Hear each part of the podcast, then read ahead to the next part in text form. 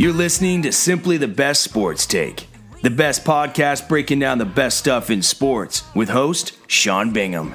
His takes are so good, he dropped the mic, but then you wouldn't be able to hear him, and that would suck. Welcome into STB Sports Take, simply the best sports podcast. I am your host, Sean Bingham, and we have a jam packed show for you today. The Utah Jazz are the talk of the NBA. They are the talk of the sporting world, and I am here for it. I live in Utah. I'm a big Jazz fan, and they had quite the game last night. They lose again. Unfortunate. They've lost three of four um, to the Sixers this time, and this is becoming a real, real rivalry. The Jazz and the Sixers, number one in their respective conferences, battling it out and it goes to overtime. Joel Embiid with a kind of a run back, not even a step back, but like a run back three pointer to force overtime. He had a monster game, but this is becoming a real, true, legitimate rivalry. And before we get into all of the the stuff there, just to recap what happened in that game. Again, it goes to overtime. Donovan Mitchell gets ejected uh, towards the very end of overtime. It was kind of a non-factor that he got ejected. The Jazz were down by a decent amount with uh, less than a minute to go, um, but he gets ejected in overtime. And uh, Donovan Mitchell. So just to recap again, the box score: uh, Joel Embiid with the monster game of 40 points, 19 rebounds, three assists. Uh, ben Simmons had 17 points, six assists. Shocker, he put up 17 and six. Wow, have we talked about this before? Got to got to credit him for consistency, if nothing else. um, okay, and then uh, the big game though from Tobias Harris, he had 22, but 11 of those came in overtime. And then on the Jazz side, Donovan Mitchell um, had 33, but he did not shoot super well. He was 12 of 34 uh, from the field, 5 of 12 from three. Uh, Bogdanovich 18, Jordan Clarkson 10. He's usually a spark off the bench. He was only 3 of 10 from the field. Only played 23 minutes. Um, Joe Ingles 16, Rudy Gobert 12 points, 9 rebounds. Uh, kind of a bad game for Rudy Gobert. Um, we'll get into that a little bit as well. But so the Jazz ended up losing in overtime. The big controversy is all about the officiating. Okay.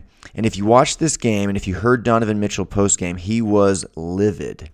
Um, he had calmed down, but was still livid with the officiating. He was he left the game, stormed off. He's knocking over water coolers, and the, he, he goes into the post game press conference and he's talking about how the Jazz are getting screwed. They're literally just getting the game was stolen from them. We won this game, in my opinion. Things like that, saying it's getting freaking. He didn't say freaking, getting freaking ridiculous, and you can't blame the guy.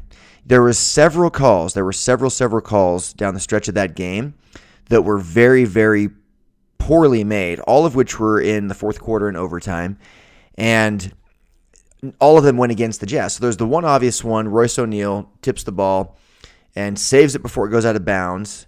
Uh, Donovan has a wide open dunk. Okay, and this is this came with um, looking here.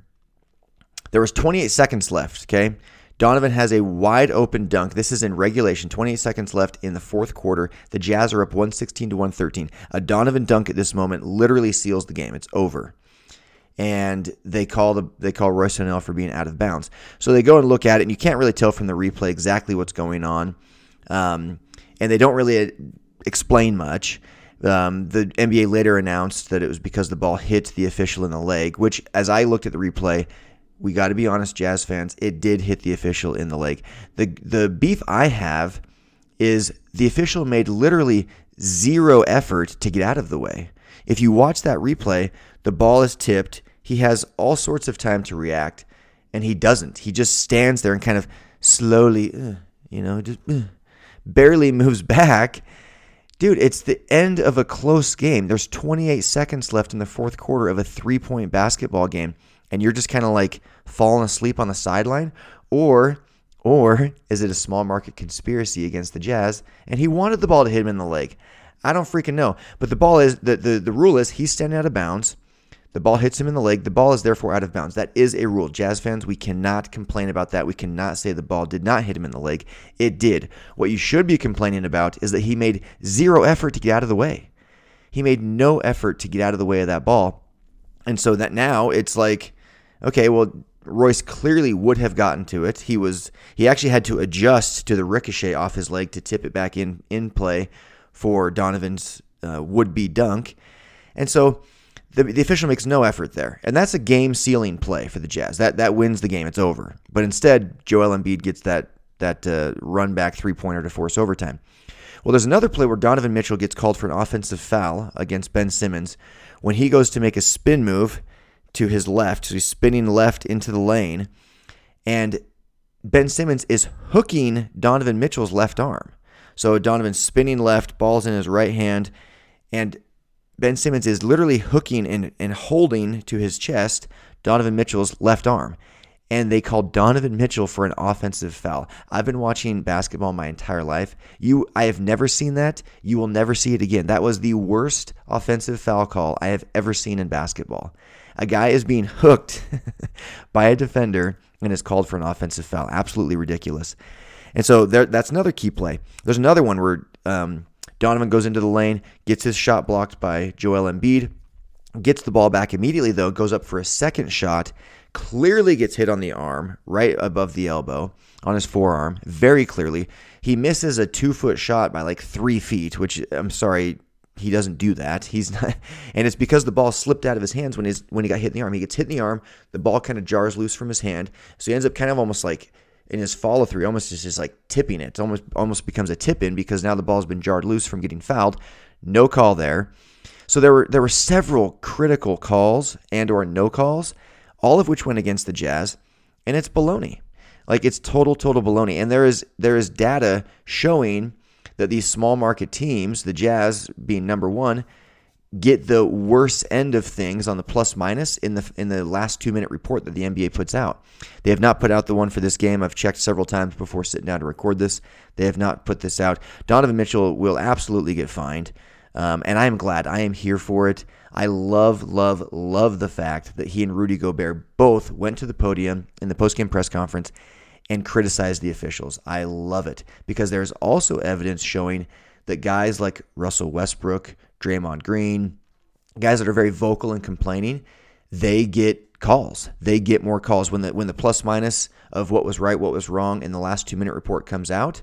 Those guys have a strong plus and guys like Mike Conley and uh, guys on the Jazz, Donovan Mitchell, guys that are more quiet, they have the opposite. So the the more that you complain, the more the officials will listen. They absolutely will. So the officiating in the NBA, I mean, nobody's perfect, and you can never just look at how many foul shots a team took versus another team because people can just like you can score more points than the other team you can foul them more than the other team so i hate it when fans just point to that stat because while it does tell part of the story. Um, it's a very small part, in my opinion, because there are ways to play better defense and worse defense, and you get the idea. But but when you can point to several different things, when you can point to small markets or players that don't complain, having the correction, the call corrections go in their favor, but it's after the fact when it doesn't matter. It's like, oh, you know what, we actually were wrong on that. Sorry about it. I mean, that's where it proves that, hey, you know what, we should be vocal. So I love that the Jazz did this. I love that Rudy Gobert and Donovan Mitchell, the, the team's two stars, stepped to the podium and chose to get fined. They chose to get fined last night. They will get fined today. There's no question about it. For sure, Donovan Mitchell, Rudy Gobert, most likely as well. And I'm here for it. I love it. So going to the All Star break, the Jazz, you know, had a tough road trip, did not do super well. Still first in the West by three games and the Sixers have a very small half game lead over the Nets, um, which would have they would have swapped uh, swapped places there with the Nets had the Jazz won that game last night. But this is a real rivalry because you have Donovan Mitchell and Ben Simmons, their rivalry for the Rookie of the Year, which Ben Simmons won his fake rookie season. So Ben Simmons, of course, was in season two. Donovan Mitchell was in season one, and Don- Donovan Mitchell should have been Rookie of the Year even against Ben Simmons. But because Ben Simmons was in season two, being called a rookie, he had an advantage and won Rookie of the Year. So there's a huge rivalry there. Um, you know, Donovan Mitchell showed up wearing that sweatshirt where you know he was had the definition of rookie uh, displayed on his sweatshirt on his hoodie, and there's there's clearly beef between those two. Ben Simmons did a decent job locking him up last night down the stretch, but not really. And I'm going to get into how Ben Simmons is so freaking overrated. I can't stand it. Um, Joel Embiid though did have a heck of a game against Rudy Gobert, and there's a huge rivalry there. Last year, um, Gobert makes third team All NBA, and Joel Embiid calls him out by name and says, I'm sorry, like, I get it. Anthony Davis, he played great. He should be first team All NBA. Jokic, that's debatable. But Joel, or, but uh, Rudy Gobert, you kidding me? And so now you've got the two superstars of each team, the two stars of each team, calling each other out. Ben Simmons, Donovan Mitchell, Rudy Gobert, Joel Embiid. The two teams are at the top of their conferences. This is a rivalry. And if they were in the same conference, it would be a, a legitimate, true rivalry because they're not, they can't play in the playoffs unless they reach the finals. But um, I, I, I'm I'm really really frustrated with last night's game as a Jazz fan and just as an NBA fan in general. And honestly, you should be too. The integrity of the game needs to be upheld. And when it's very obvious that small market teams get fewer calls than big market teams, that's a problem. That's something people should be concerned about. And so I love that Donovan Mitchell did this. I hope we see some more true and fair uh, games called down the stretch of the season as we go into the second half. Um, so getting back to you know Ben Simmons and Rudy Gobert and this rivalry between all these guys and um, defensive player of the year candidates came out or leaderboard if you will by the NBA and Ben Simmons was at the top of it. Ben freaking Simmons was at the top of the defensive player of the year rankings. Rudy Gobert was second, Myles Turner third, LeBron James fourth, and Jamal Murray fifth. So those are the top five guys that uh, were released as like the top defenders or the top candidates for Defensive Player of the Year this season. What what, what are they looking at? What are they talking about? Like again, last night, unfortunately, not the best example uh, of what the, the point I want to illustrate. Gobert gives up 40 and 19 to Joel Embiid, and then uh, Donovan shoots 12 of 34 part of the time being guarded by Ben Simmons. But that's one game, and Donovan still had 33. And Joel Embiid is an MVP candidate. I'll get into my MVP, you know, leaderboard um, later this week, but but it's one game, okay? So you dig into the real true numbers. To me, Gobert is the defensive player of the year running away. He's the defensive player of the year as easily as Michael Jordan should have been the MVP every single season. Like, he's clearly the best defender. He's clearly the one that alters games the most on the defensive end. They just kind of get sick of giving it to the same guy every season. That's why you only saw Michael Jordan win five MVPs when he should have won probably 11 or 12 even. Um, that's why LeBron James has only won four MVPs. That's why Gobert has two Defensive Player of the Years, and then they're like, yeah, let's give it to Giannis last year, you know? So in real plus minus, okay, which takes into account um, it, defensive plus minus, it, it's it's an interesting stat, but it basically takes into account the on the defensive end what how many points is your team giving up when you're on the court versus when you're off the court, and it divides it by the minutes that you played versus the minutes that the game was played, and it takes anyway. It's a, it's a really cool way of def, of determining how truly you're impacting the game on the defensive end when you're on the floor. Rudy Gobert is first in the NBA in that category. He is second in blocked shots. He is third in rebounds. He is third in defensive win shares. And his opponents shoot 7.3% worse against him than they do against all other players. So when he's defending somebody, they're shooting 7.3% worse. So again, first in real plus minus, which is a huge stat. Second in blocks, third in rebounds, third in defensive win shares and his opponents are shooting 7.3% worse against him. So that's like a guy that typically shoots 50%. He's going to shoot 43 or 42% when Rudy Gobert guards him. If he typically shoots 45, 30, uh, 30 what, 38. It was the math there. So that, that's a telling, telling stat. Ben Simmons, okay, on the other hand, Ben Simmons, who, for whatever reason, is number one for Defensive Player of the Year this year. Ben Simmons is 279th in real plus minus. 279th. Okay. Rudy Gobert is number one. Ben Simmons is 279th. Okay, but this is the defensive player of the year, apparently. He's 34th in defensive win shares, 34th. Again, Rudy Gobert is third. He's averaging 1.6 steals and 0.7 blocks. It doesn't uh, the steals part uh, puts him at like sixth or something in the league. Again, Gobert is second in blocks, third in rebounds. Um, both of those, by the way, 1.6 steals and 0.7 blocks, both of those are below his career averages for Ben Simmons, and he's never made first team all defense. Um, and last year, uh, he was, let's see, last year, oh, last year he was first team all defense, excuse me. So last year he was first team all defense. Before that, he'd never been first or second, despite having identical numbers. So again, Ben Simmons, 279th in defensive uh, real plus minus, 34th in defensive win shares, and then below his career averages for steals and blocks. But somehow, some way, he's the defensive player of the year. I don't get it. And by the way, his his uh, opponents are shooting just 4.3 percent worse uh, when he defends them versus when others defend him. So there's just there's nothing there's nothing that I can see that warrants Ben Simmons as defensive player of the year. Literally nothing. Like I, I, I you can look at anything you want. You can and just go watch the games. Like go watch the games. Go see what Rudy Gobert does.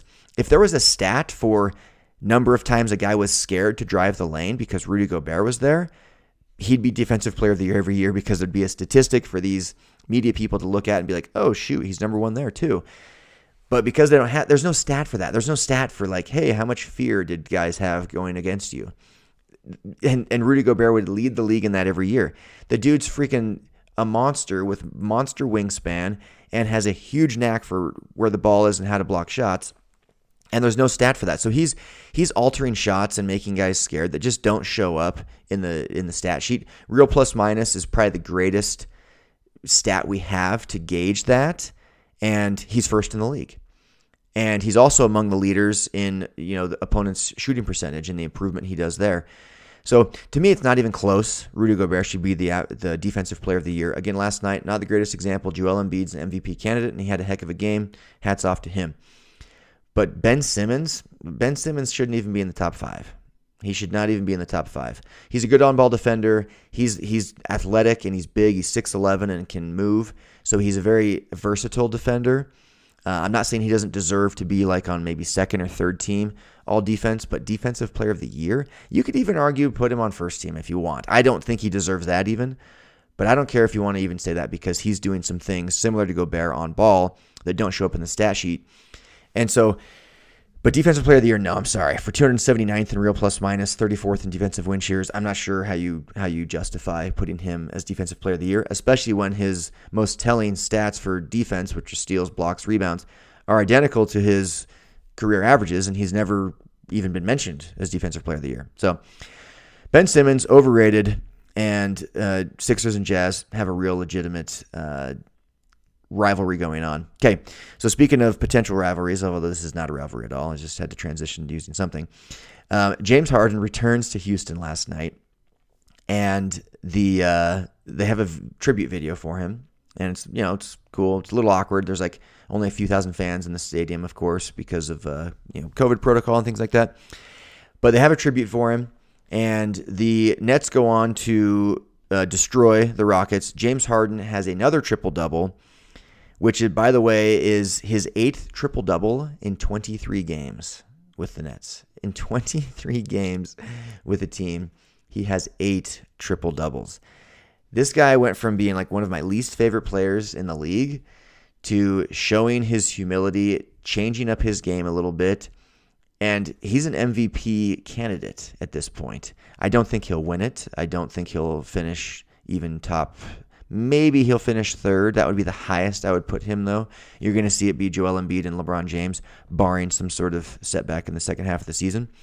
Um, but he's an MVP candidate uh, with eight triple doubles in 23 games with the Nets. So last night, again, they win 132 114. Uh, he went for 29, 14 assists, and 10 rebounds. Uh, Kyrie Irving had 24 points and six assists. Kevin Durant did not play. We will see him again after the All Star break, which I'm very excited for to see how these guys do with all three of them at the same time. And the Rockets have lost 13 in a row, and they are a disaster.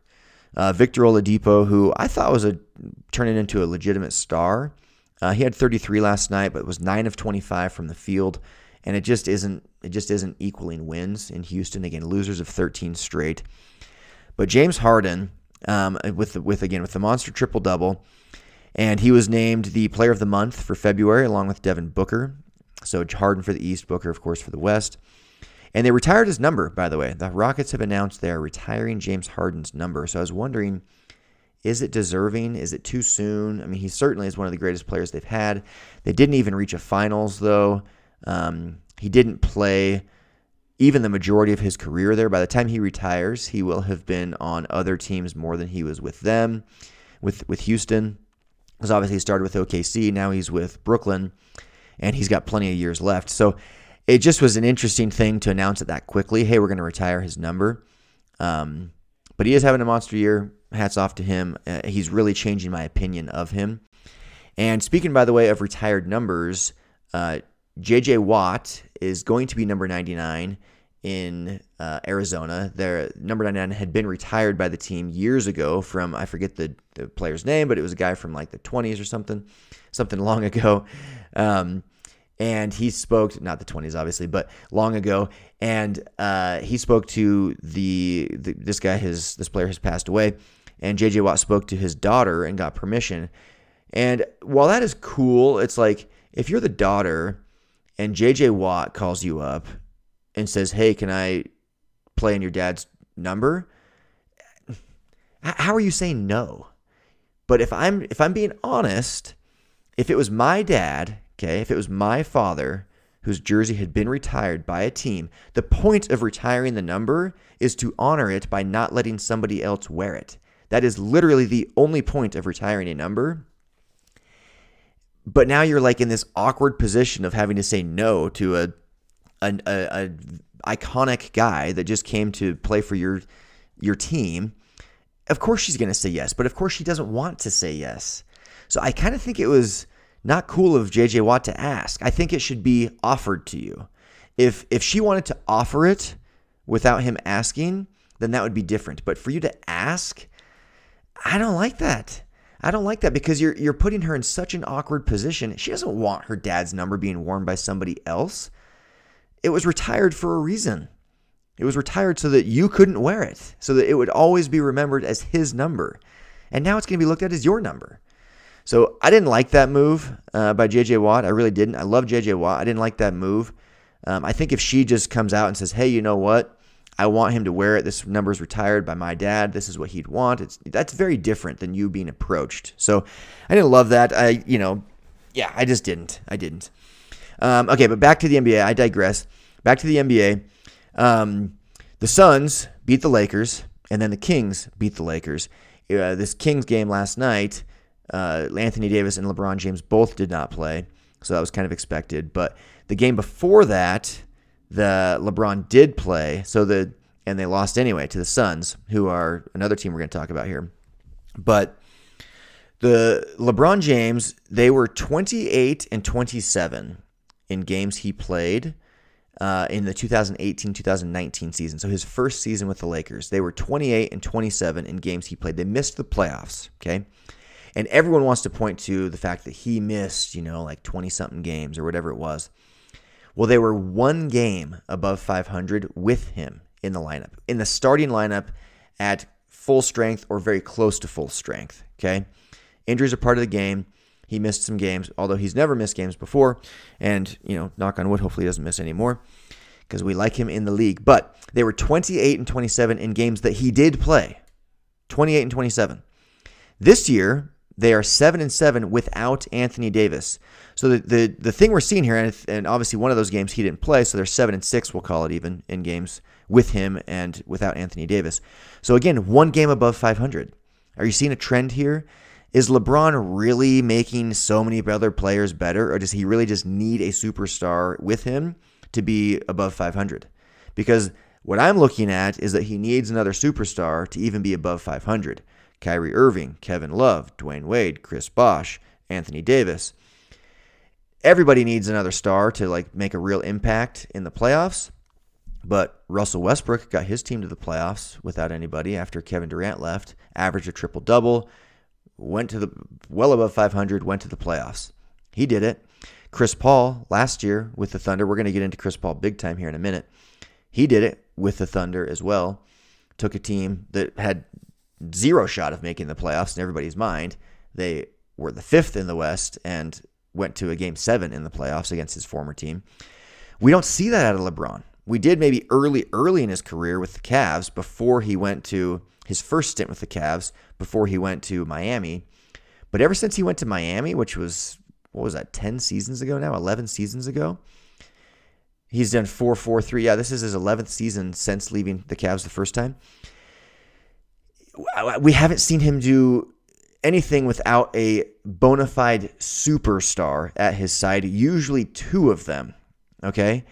And the, in the in the small small sample size we have of him playing without that, he is one game above 500 with the with the Lakers in 2018-19, one game this year uh, without Anthony Davis. So I don't know that I'm buying that LeBron James makes people so much better. I did a whole podcast on this years ago. We won't go into that further. But the Lakers with Anthony Davis are obviously the favorites still in the West, in my opinion. But I want to go back into what I call the Chris Paul effect. If you're on YouTube, you're going to be able to see this laid out. I'm going to try and make it uh, bearable for the listening audience to follow along with. Chris Paul is a guy that I have actually not been the biggest fan of.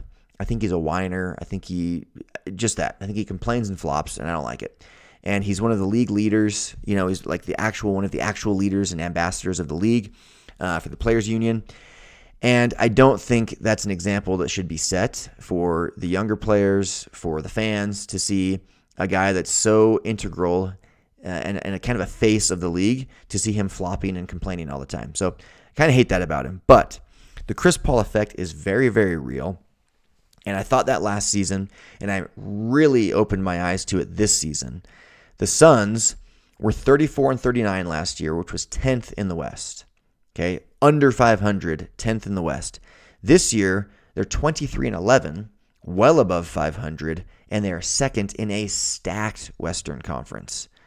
Okay, so that opens my eyes. I'm like, geez, like this guy keeps doing it. You know, last year I saw it with the Thunder. So I looked back at his entire career and I looked at like, what teams did before he got there, while he was there, and right after he left. Here it is on YouTube. Check it out.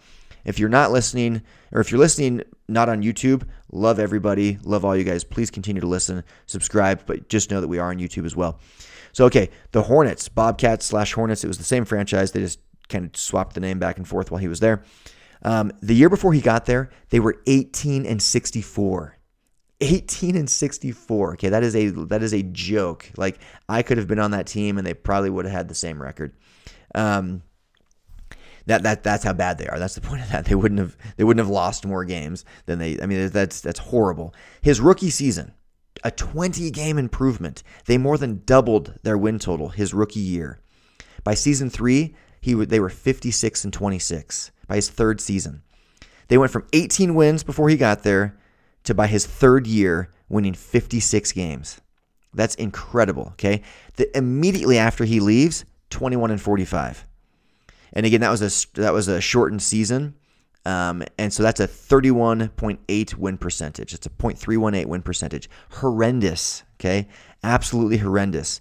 The Clippers, the year before he got there, they're winning 39% of their games, 32 and 50. His first season, boom, eight game improvement. But it wasn't just eight games, because again, that was the strike season. It was the season after he left uh, the Bobcats or the Hornets, strike season. So they went from a 39% win percentage to a 61% win percentage his first year. So they almost doubled their win percentage. Okay. They then had five straight seasons of 50 plus win games, which they for sure would have had even that first year had this had the season been a full length season. The year after he leaves, missed the playoffs. Okay, so again, Bobcats Hornets, horrendous before he got there, great when he was there, awful when he left. Clippers, awful before he got there, great while he was there, awful when he well not awful but bad when he left. They're back now with Kawhi and PG, but that's a different entirely different team. Um, so now you go to the Rockets. The Rockets were obviously really good already. They were second in the West before he got there with James Harden. But they went from 55 and 27 to immediately going to first in the West, a 10 game improvement, which is significant. 10 games is a significant improvement. That's more than an eighth of the season, okay? Or it's an eighth of the season.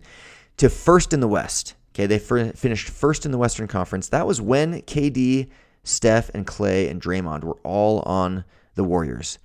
The Rockets finished in first, okay? And they were one game away from the finals. One game away from the finals.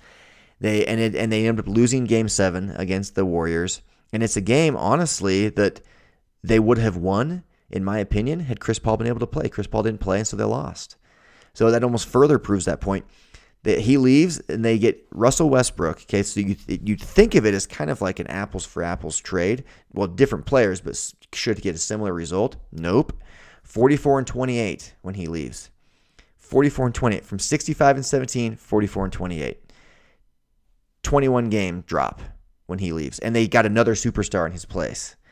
So then you go to the Thunder. This one's a little bit more difficult, but they were 49 and 33 with Russell Westbrook and Paul George the year before. Okay. They lose both of those guys.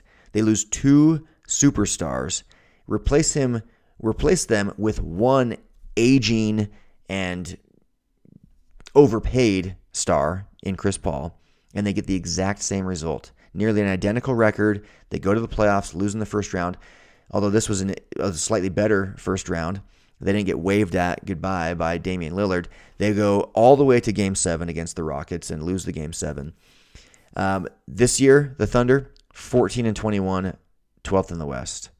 The Thunder, by the way, were sixth in the West before he got the year before he got there with Westbrook and Paul George. Fifth the year he was there, so actually bumped up a spot in the playoff uh, standings the year he was there, and then now they're 12th.